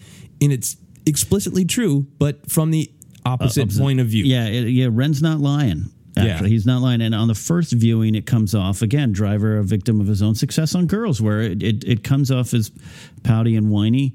Uh, and um, this is me on my first viewing, and by second, third, now fourth, no, it's it's actually it's actually pretty damn solid. And you're right. It's I was like, oh, he's straight out telling him what he's about to do. He's Yeah. not- I don't think he. I don't even think Ren's trying to trick him. I, don't literally think think, he's- he's just saying, "I'm conflicted. Uh, help me." Yeah, I don't think he's playing him at all. It's just Yeah. sort of it almost is just like, Dad, can you just can you help me hold the saber steady? Yeah. while I kill you. Yeah. you know. And I and I when I first saw it, I was wondering how much Han understood that. In I don't think he does. I think there's think enough- he has a moment of realization. Yeah. I think there's a play because they're, they're playing with the lightsaber. Like the, the, the filmmakers play with the notion that hey, Han, grab the lightsaber, and then then there's that grab. So there's like a two two beat grab of power over the light. Or, f- Yeah. if- but but I think I think Ren the whole time was like, yeah, just put your hand on the lights. Help, help me, like you said, literally guided into you. Yeah, Um, so that the, the scene has a lot of undertones in it that maybe again, much like this movie, uh, is is deeper upon repeated viewings, which makes me love it even more because there's so much there. Uh, it is a popcorn movie, but also it it really really uh, adds layers to the Star Wars myths. yeah, It really does. Um, speaking of layers, there's a lot of layers to Rey yeah. Um, a lot of lot of them, and um, we can talk ad nauseum uh, about how great Daisy Ridley was, and we'll do it again, I'm sure. But to focus right now just on the character herself, there's a lot to that character, a lot in that vision alone. Yeah. Um, people, uh, even I came out of the first viewing. Well, what happened between those thirty years? I think a lot's explained in that vision. Um, which apparently now maybe has uh, Ben Kenobi's voice. Uh, maybe Yeah. Ewan McGregor in there. I don't know. Uh, Yeah. and someone saying it's uh, these these are the first steps. Which yeah is a good echo of the Obi Wan Kenobi li- line of your first step into a larger world, which I hadn't really picked up on. I feel like I'm hearing a little bit of Luke's no from Bespin in there. Yes, and it start the vision starts on Bespin, right? Is that that's that, yeah, That's to me. uh, I had just seen that uh, initially as like uh, the new Star Destroyer kind of hallway, um, but no, it does look like Bespin, and there's a Vader breath right at the beginning. Yes, there is. So that, yeah, yeah, it's reminiscent at at, at worst. It, it, it, it is at, at best. Um, so the vision itself, but anyways, the execution of this character um, is, is marvelous. Um, and and again, in a world clamoring for strong female characters, I think they nailed it in a lot of different ways. Yep. Beyond just ain't she cool? She flies shape uh, spaceship and fights. Yeah. no, there's a lot other there. It's it's a human. Yeah, it's a, a human who got Imagine that. Uh, yeah, no, a human. And uh, yeah, I, think there are all of these sort of pump your fist, awesome feminist moments, but they are not. Uh, they are human moments. They're Mm-hmm. Yeah. not explicitly feminist moments, which actually to me makes them more feminist because it's just Yeah. a human can be all these things too. Yeah. Uh, and I, but I think it comes organically out of a character who was left alone and say said. Troll Bear family, you fend for yourself for a while. We'll be Mm-hmm. back for you. And everything about her is just like, I, she's char- utterly charming, but also like, hey, I can take care of myself. Yeah. Like from like, why are you holding my hand? Like almost Yeah. honestly mystified of like, I know, I know where I'm going, and I don't need you to hold my hand Yeah. to run. Yeah. Uh, in that great scene where she is trying to get Finn to hand her the correct tool, and the one I'm pointing at. One I'm pointing to. Um, Uh, in there, yeah. So there were those great moments like that. Like, but she's also a- absolutely like incredibly likable and warm. In that, so it doesn't Yeah. feel like this like I'm being defiant to show you in a kind of crappy screenwriting way. Yes. Like I'm a tough girl. It's just she's both. Yeah, because I I, I would have I would have been I would have had a little bit more of a negative reaction if that had been uh, not that I'm one of those don't you shove it down my face, but I would have been like I would have rolled my eyes with my cynic, cynical breath. I see what you're doing. Yeah. they didn't do that. No, it's Did- just a- from the beginning. They didn't do it to the very end. Yeah, just a great organic Yeah. character, you Yeah. know, and we see her fear and we see her resilience. And uh, I mean, I I feel like my emotional connection to this film is Rey. Absolutely, Even is. though she is a different gender than me and younger, I want to be her when I grow up. Yeah. And that's the way a hero should make you feel. Yeah. Because she has those moments of, um, I can do this myself, or I'll ask for help when I When when, I feel vulnerable and need it. But like Yeah. when she turns the tables on Kylo Ren and, and realizes that she can Mm-hmm. read, uh, can kind of attack him back, it's that great moment of life is frustrating and hard for all of us, and that Mm-hmm. that realization of agency, I think, makes her really powerful. ha- having the power. Yeah, and and uh, like I said, the Jakku stuff. It just it's it's I don't know why it's really part of my favorite sequences of the movie. Yeah, it's just really powerful. and, it, and it's a girl foraging for supplies to get food to eat. Yeah. Um, I just love it. I love uh, the interplay with BB-8 right from the start. Again, a testament to how well they hit the hit the ball out of the park with BB-8. Uh, no pun intended on the ball part with BB-8, but um, she she. You know, uh, Mark Hamill had to act with against snakes and puppets in Empire, and she had to act against a, a robot Yeah. early on, and uh, set her tone for her character. Uh, the humor, the charm, her save the cat moment is saving BB-8 literally, and uh, um, it just I'm so invested in that character. She she probably right now is my second favorite Star Wars character behind the guy who went Han Solo. Yeah, Um, yeah, yeah, and I and the um, just the force ability stuff. I feel like is also organic to her character. Like that we can get into Star Wars logic, but So it's let- well, I- organic to her character too. That she'd be like, I've heard of mind reading. I'm going to try it. A lot of people like uh, I even got tweets today of like um, you know uh, said why why does she suddenly know how to do the mind control and I type back plot hole, um, but that's also. Uh, she is aware of who Luke Skywalker is. Yes, she has never left that planet. Finn, I understand, might know because he was taught that that's one of our enemies. Yeah, Um, that's the point of this organization right now is to kill that dude. But when she so adorably says, Luke Skywalker, I thought he was a myth. Yeah. And the, the second viewing, you're like, oh, girl, just stand by. Yeah. Because you're going to you're gonna meet that myth. Yeah. Uh, and you might be even part of it. Um, but um, so it's clearly she knows. And the, oh, wait, the Jedi are true. So at some point, she's an educated scavenger. Um, I have to imagine at some point she picked up something. Yeah, am I putting a lot into it to maybe fill something? Because one of my favorite scenes is the mind control scene. Oh, yeah, and that was even before I figured out with the rest of the world it was James Bond. Yeah. um, I love that. There's some great humor in that scene. It's a great scene. Um, but yeah, it did stand out initially to me. Like, well, how did she know to do that? Um, but the force is pretty magical and mystical. Force is Joseph. magical, yeah, and we've been we've been told that part of that the the way the Force works is different people have a stronger connection to it.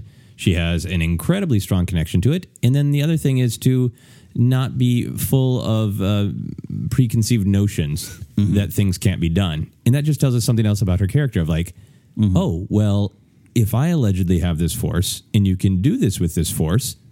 I should be able to do this. So all that scene is is her following Yoda's advice without ever Yeah. having ever heard it of mm-hmm. do or do not. There is no try. Right. But she just knows I know I should be able to do this based on the information I have. Yeah. So I'm gonna try. And after a couple tries, she nails it. She nails it. Yeah. In a hilarious fashion. Um, yeah. So, um, I guess with her character, for me, uh, from that point, I mean, again, I already spoke uh, about the interrogation scene, which to me is my favorite scene because it is the key to um, the story going forward. It is the it is she. People keep saying, "How does she defeat Ren in the lightsaber battle?" We're gonna get we're gonna get to that, but I, I got to tell you, folks, she didn't beat him there. She beat him in the interrogation scene. Yeah, and uh, you're helping me fill out all of the nuance in that because I was so focused just on it's so cool that she has agency and starts to realize that she has these abilities too. But there is a lot going on in that scene. Yeah, she defeats Ren. She gets his helmet off. His arrogance comes out, and now suddenly he is a sniveling, fearful young student Mm. who knows he's not as good as his own family and his own master. Um, she defeats him there. The rest is just uh, uh, is uh, all over, but the shouting, as they'll say in football. she has to kick the extra point. Um, but going to the lights, and then you know, there's some great stuff with her running around and kind of solving things on her own. There's a great moment, and I think I don't know if I, I turned to you and kind of laughed. I think you were focused on the movie. Uh, of, of, of- Sorry. no, how dare you, sir? Um, there's so much nostalgia in these movies, and I think they did a great job. Um, um, they don't do it over the top, and some of the stuff like I got a bad feeling about that. We're all waiting. The theater, Yeah. the theater loves that. I love when Finn grabs the training probe for, Yeah. that Luke was. You. But one of the favorite, I just picked it up last night. Actually, my viewing is when the stormtroopers are running around. What is essentially the Death Star, and and Rey's hiding, and she hears them go. Uh, they're they're splitting up. I heard that the first for the first time today. yeah. I looked over to that is a direct callback to Yeah. New Hope in a very funny way. Very, I love that kind of stuff. yeah. So there's that great stuff uh, with her, but uh, jumping to the lightsaber fight. Uh, fights because she's uh, injured and, and present for the Boyega one. Um, so let's dive in, Joseph. Yeah. How can she defeat, or does she defeat Kylo Ren? Uh, well, I think Kylo Ren is injured. Great Chewbacca shot. Great that Chewbacca is willing to just be like, I don't care that you're kind of my nephew. You're I'm, so he's injured. Yeah. Uh, he's cocky, nervous, uh, just Fearful. fearful. All of those things. Wounded a little bit by Finn. Uh, and I think you, you get a little bit of lightsaber logic from Finn by the stormtroopers clearly being trained to kind of hack and slash with energy weapons. Yep, yep. The riot, the riot. Uh, it's uh, the riot stormtrooper. The riot stormtrooper, that's yeah. how they're selling it in the Black Series. By the way. Okay, the riot stormtrooper. nice. I want to know names of things. the riot control stormtrooper, yeah, and that's uh, that even harkens back to the prequels, by the way, with the Magna Guards and all Yeah, those kind of things. So absolutely. having those anti lightsaber sticks. Um, So you can Yeah. imagine that maybe Finn got a little bit of training or kind of knew that, and it's Yeah. it's all just big hack and slash stuff. Yeah, Um, I mean, he gets his ass kicked, but he gets a shot in. he gets one shot in, but other than that, yeah. And I almost read it today as like Ren is being a jerk and playing with him. Very much so. Oh, he's got the his- fancy flowing. He's yeah, playing around letting his guard down a little bit, and, and gets, again, his helmet's off. gets the shoulder shot, and then as soon as he gets the shoulder shot, he just takes him apart. Absolutely. Um, and again, in a way, being very careful to keep the Star Wars metaphor of physical damage intact. Mm-hmm. That he's he, Finn will probably just have a big scar up his back, Yeah. Um, Yeah. but otherwise be okay. And then we get to Rey, Rey. and at Who first, tries to win by a blaster? yeah, She starts yeah, it she by- gets the, and she gets Boom. the biggest force Yeah. push we've ever seen, Yeah. which was awesome. Video game level force push. Yeah, insane force push. Yeah, like have to save up your points in a Star Wars game and spend them all on that force push. Um, and then I think you know that amazing moment of calling light, lightsaber. Like Yeah. th- this fight is divided up really well, so you can see it as mm-hmm. one big lightsaber mm-hmm. fight where they both fight. Finn and Rey fight Kylo Ren, but there's so much going on. We get two for the price of one. And I love that scene. It harkens back to Hoth and Empire in the Wampa Cave. And that's why I think everyone was like, it's Luke's moment. Oh, the girl got it. And I, I'm still hearing some disappointment from some people. I loved it. Yeah, I no, it's thought for a moment, I know you did too, Yeah. when the first viewing, oh, here's Luke. Why he would suddenly be there, we don't know, but I'm going to buy into Just it. because it would be a hero cheering moment and it wouldn't necessarily be effective otherwise. Mm-hmm. Um, and I, yeah, when I first saw it, I, I think one of the great things about this film is it is made for first viewing and a million viewings. Yeah. And other movies I think are just kind of made. Yeah. But, you know, J.J. Abrams and everybody else going in knowing knows people need to be blown away on the first viewing and then they need to be watching this with their grandkids 40 years from now Right. for this to be a Star Wars movie. Yeah. So I think that lightsaber moment Mm-hmm. works great on the first viewing because you feel like it might be Luke. Yeah. But then the absolute truth of it that it is Rey and it should be Rey Right. is great. And Yeah. yeah. I had the moment of I wanted it to be Luke and then I said no, I want it to be Rey all in the time that the lightsaber was still shaking. Uh, so It shakes a little long, which is fun. which is great. So I was thrilled, and I've always wanted that shot in a in a Star Wars movie. Uh, it's probably been in an animated series somewhere, but the shot where a lightsaber goes flying too close to somebody else from being pulled by the Force. So I love that Kylo has to get out of the way. Right, right. Um, when I and that's also uh, looking into the the falling apart of Ren is that moment too where he just he's like, oh, let me get this lightsaber. What? And you see it on his face. It's playing out. It's playing out It's that playing he, out, he yeah. is losing power. He's also losing the moment. And this is the first time he's probably reached for something and not been able to force call it. Right now, and now he's just afraid and angry and ashamed, but mostly afraid and ashamed, and can't marshal the anger that every Sith Lord has on screen has ever Right. told the, Right. their opponent, "Focus your anger." Yeah. yeah, and his anger is not focused. Can't he is throwing a tantrum with a cool lightsaber. Right. And so then the actual fight itself, I know some people, especially the first viewing, and I and I didn't have this. And maybe it's because I watched so much pro wrestling. Um, Rey did not was not winning that fight, and a lot of people on first viewings and maybe even second are say, how can an untrained girl uh, who just discovered she had the Force um, suddenly know how to fight and beat this guy? Again, all the circumstances. She physically knows how to fight. That's been proven on Jakku. Um, she is not a great lightsaber fighter. She's hacking and slacking like Palpatine, uh, who who was a bad stage fighter as a theater actor, probably. Yeah, it's- starting with the lunge, she's trying to poke him to death. Um, Yeah, that's she does that several times. She's always running. She's literally running away. She's getting some shots in, but she's she's hacking more trees. and you can uh, rationalize that she is used to swinging so, the staff. the staff, you- like you said itself, she's got the she's got that skill. Um, but then again, uh, it, the whole movie. Uh, the first time I watched this movie, I thought, why is Han suddenly, after forty years, obsessed with the bowcaster? Uh, his best friends carry that weapon. At Yeah. some point, he's you got to think new canon or old has Yeah. used it. Well, uh, they're setting up that that bowcaster is sending human beings flying back 12 feet when they get hit. Yeah. Uh, Chewbacca takes a shot and, and, and, and takes out the abdomen of Ren, and Ren doesn't even fall back, by the way. Yeah. Um, but he's bleeding. He's going insane. He keeps pounding his injury. He's yelling traitor. He's lost all control. Yeah. That is not the Ren you see at the beginning of the movie that she's defeated. Yeah, yeah. It's not the Or- or cool, fighting. right? The cool, confident. Uh, You know, Yeah. I have stormtroopers all around me, but I'm like, look, I'm a bad guy because I just cut down an unarmed old man. Yeah, but so I'm a and- badass. And, in that scene, he's he's concentrating on on Lor San Tekka and knows enough to oh and turn around with the hand stop a blaster in midair.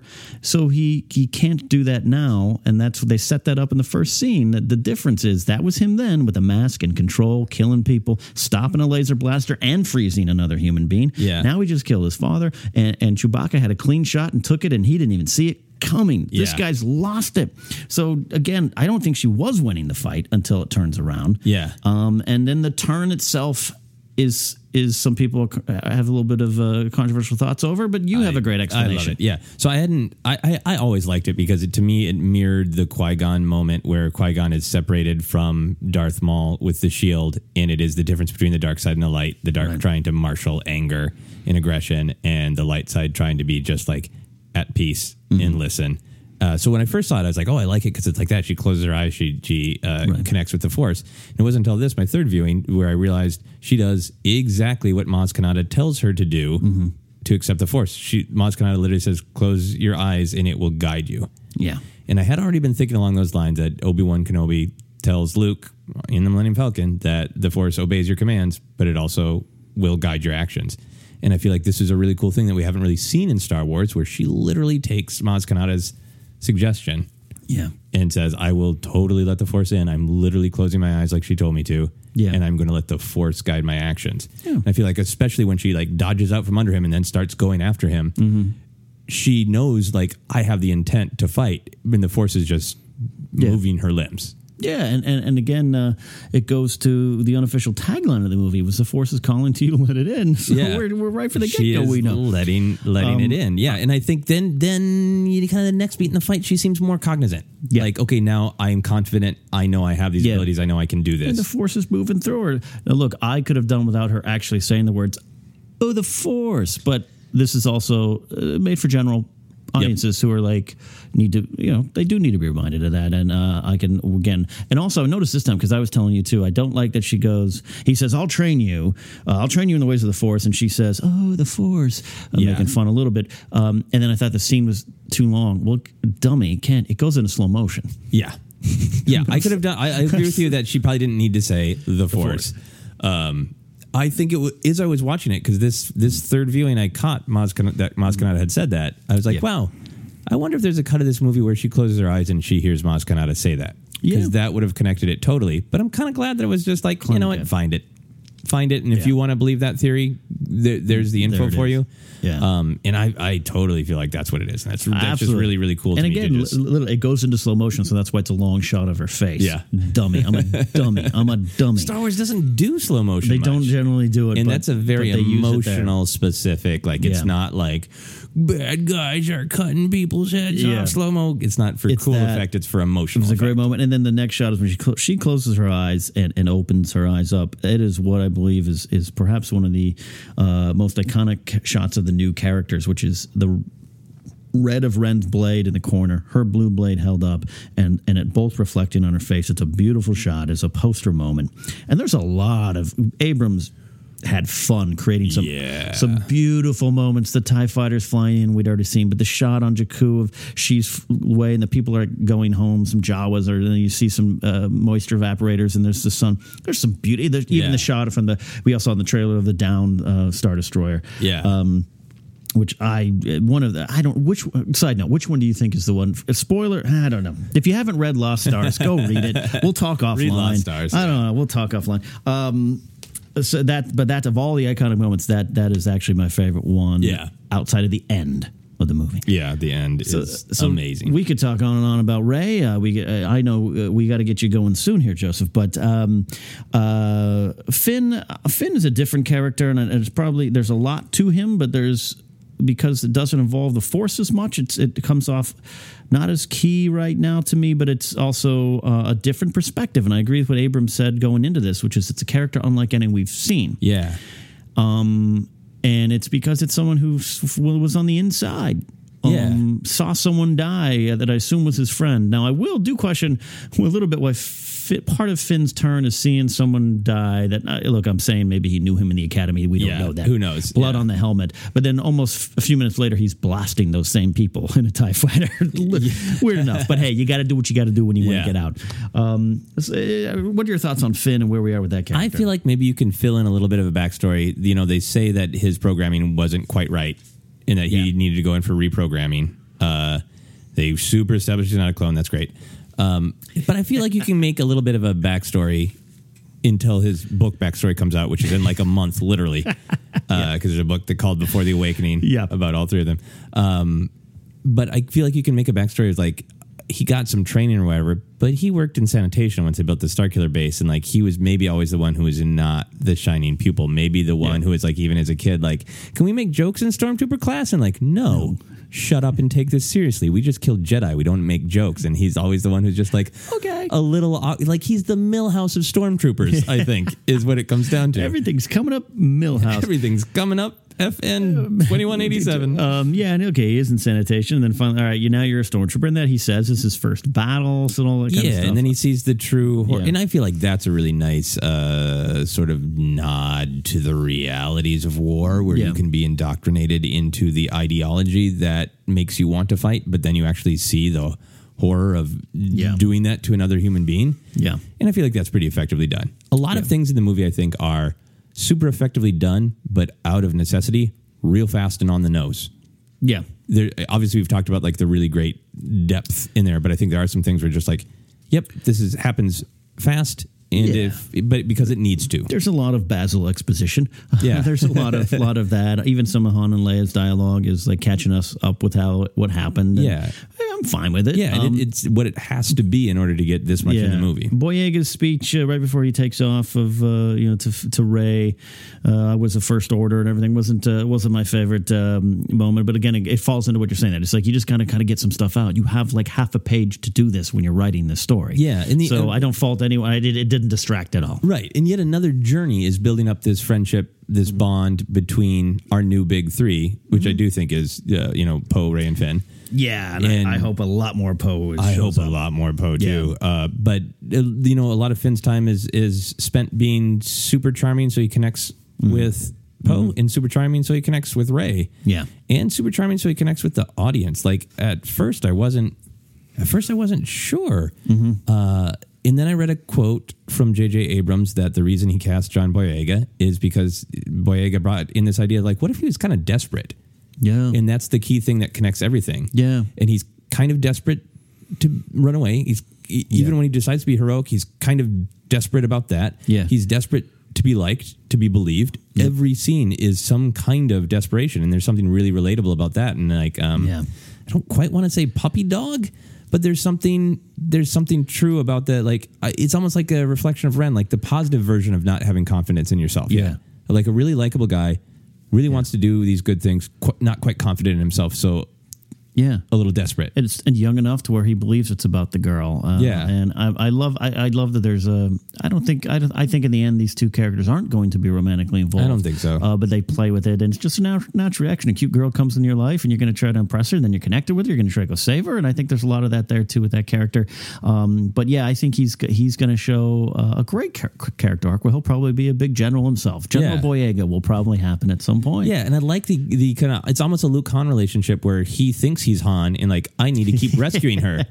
Oh, she knows how to rescue herself, and I have no idea how to rescue her. there are so many wonderful moments where you know, are are, are you okay? She's Rey goes, yeah. Why why wouldn't I And, be? and yeah. the, and the great moment of uh, we're gonna we gotta get the print we gotta get Rey we gotta get Rey and Han's like yeah there she is man she's Yeah. climbing don't worry about her we just go meet up and then I think the thing that balances that out is he does have true hero moments. Like on Jakku, he does know what the whine of the TIE fighter means and tells her to run. And and that's the one time like, oh no, she did need to be It's not Jar Told Jar that. tripping and falling into some blue balls Right. that uh, He's take out the He's droids. not stepping in voodoo. yeah, Uh, Yosa. Um, yeah, and he's, making these. Yeah, choices. and he's the one who knows about Starkiller, so he makes Yeah. it, this uh, possible. He's the one who's like, screw everything. I'm just going to rescue my friend. So he has like real hero moments. I Mm-hmm. love how much he gets his ass kicked.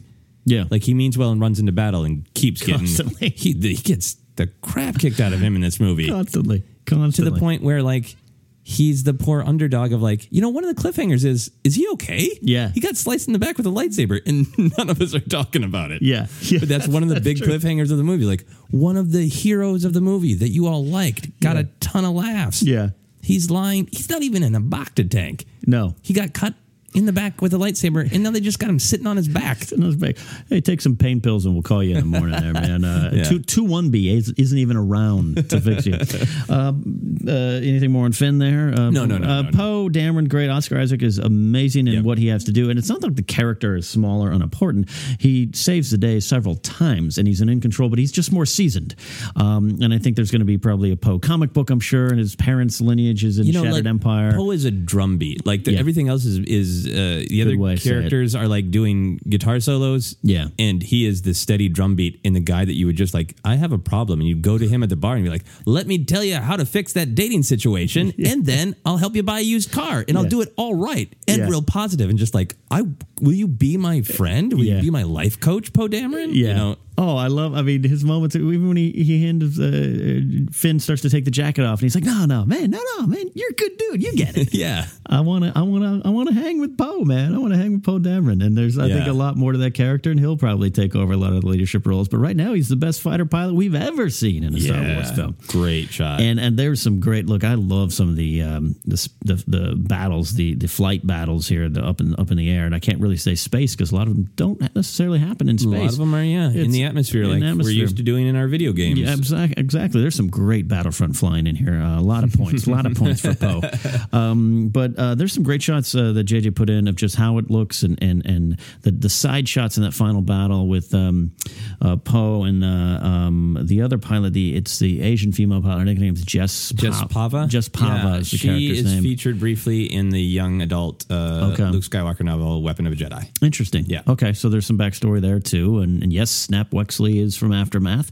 Um, so these characters, this connective universe they were building slowly, is, is is certainly starting to pay off, and I'm sure more and more will will unfold.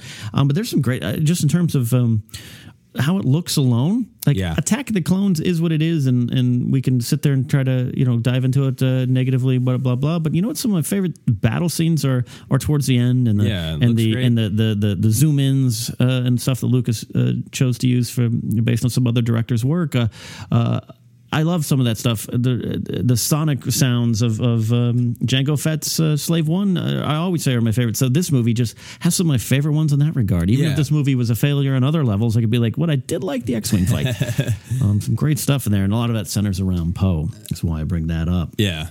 Um, uh, there's uh, so many other characters uh, we can dive into. Uh, Snoke. I do. We, we should talk a little bit about Snoke. Mark Riley, our friend over at Far Far Away and Geek Nation, Schmoes Know, called me, and there's a lot of fan theories going around on who Snoke is. And, Right. and a fan tweeted in, and I uh, I don't have it on right now. I, I might have to uh, get into that. But uh, Mark Riley uh, tweeted in, "Hey, if you go to the Revenge of the Sith soundtrack, which." I do have Joseph. uh, we can't hear it, um, But no way to play it. Track five, Palpatine's teachings, which play when Palpatine is talking to Anakin, one of my favorite scenes of the prequel, talking about Darth Plagueis the Wise. And if you play track, uh, I think it's seven or something on the Force Awakens soundtrack, um, simply called Snoke.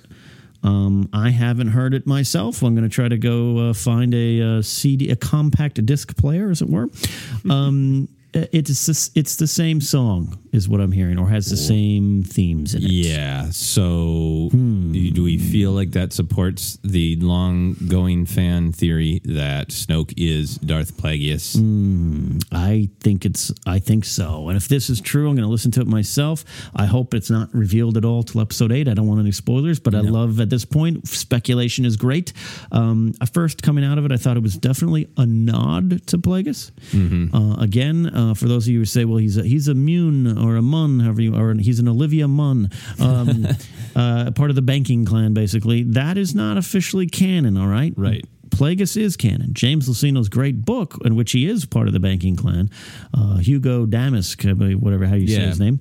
Um, Mosque, yeah. that was Lucas saying make him an alien, but it's not officially canon, so you can go anywhere with Plagueis. Yeah, it's all out the door. So I took it as a nod, but now uh, uh, this if this is true, uh, I'm leaning towards Plagueis. Yeah, I would be thrilled with that because I would love more stuff in this sequel trilogy that does uh, connect to the the good parts of the prequels and the broad themes and ideas of the prequels, which I think are all great. Um, and I feel like a lot of what we're seeing in Force Awakens, sort of that's stylistically different, is going to be more narratively explained by who Snoke is. Yeah. I feel like Snoke is a different practitioner of the dark side than a traditional Sith. I feel like he Mm-hmm. Yeah. is. I think there's things in the in the new canon novels that have made me feel like Snoke went away or is from a different galaxy entirely. Yeah. and he has different ideas about ways to use the Force. And some of the things we're seeing Kylo Ren do are more of the unnatural things that Palpatine were talk, was talking about that we don't see.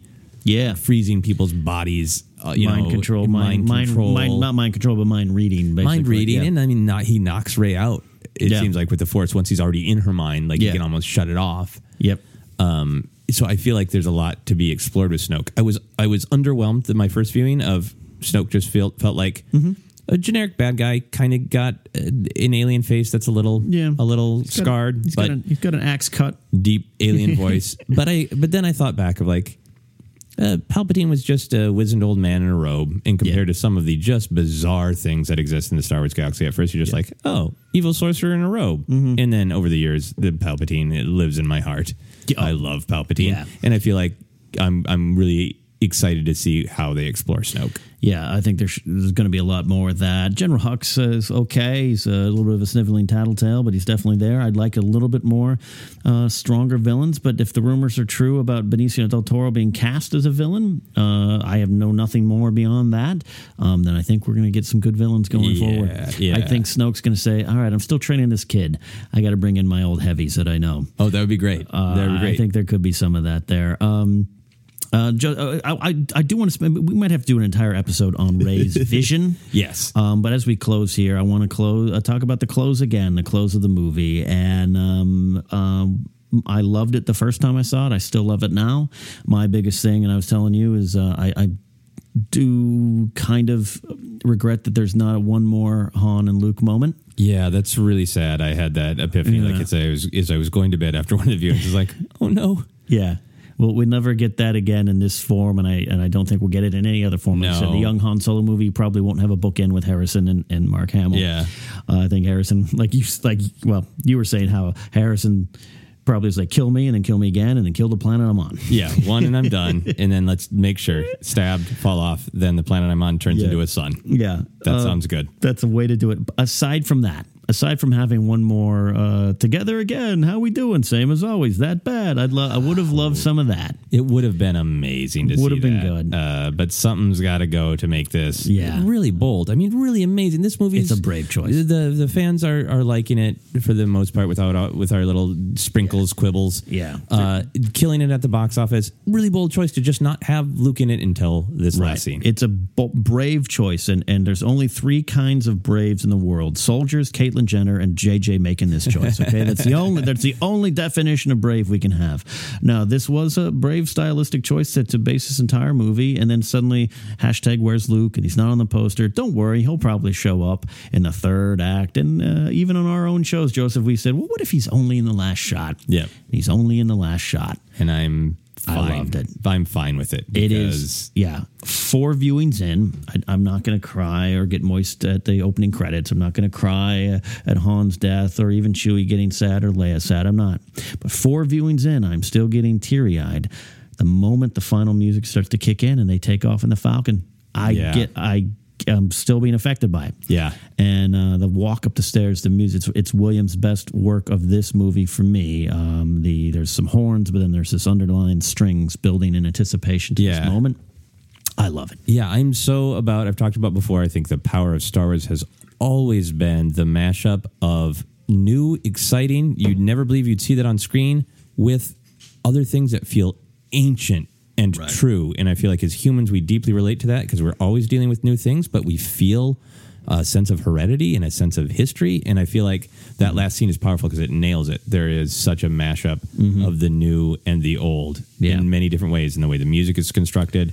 Right. That uh, location is an amazing Star Wars location that is new but Yeah. feels very old and ancient. Yeah, shot in Ireland, I believe. Yeah, there. You- You're like amazed to see Luke and Mark Hamill looks amazing. Yeah. and- but there's so much new. Yeah. and it's the old Jedi costume, but not really. But not really. Mm-hmm. And he's got his me- just exposed mechanical hand. Which what does that mean me- Yeah. metaphorically in Yeah. our new Star Wars galaxy? Yeah. and then presented with this young, fresh face who's just discovered the power of the Force, holding out this ancient. Lightsaber with such history to it, Yeah. and saying, you know, will you take it? It's just, it's there's a lot of deep themes of Mm-hmm. Star Wars just right there. And and if you're still wondering, you know, you're like, I don't know. Uh, uh, I liked Phantom Menace the first 17 times I saw it in the theater or whatever. Um, I, we could debate the merits of the story of Phantom Menace, but think about how that movie ended. Boss Nass holding a peace orb.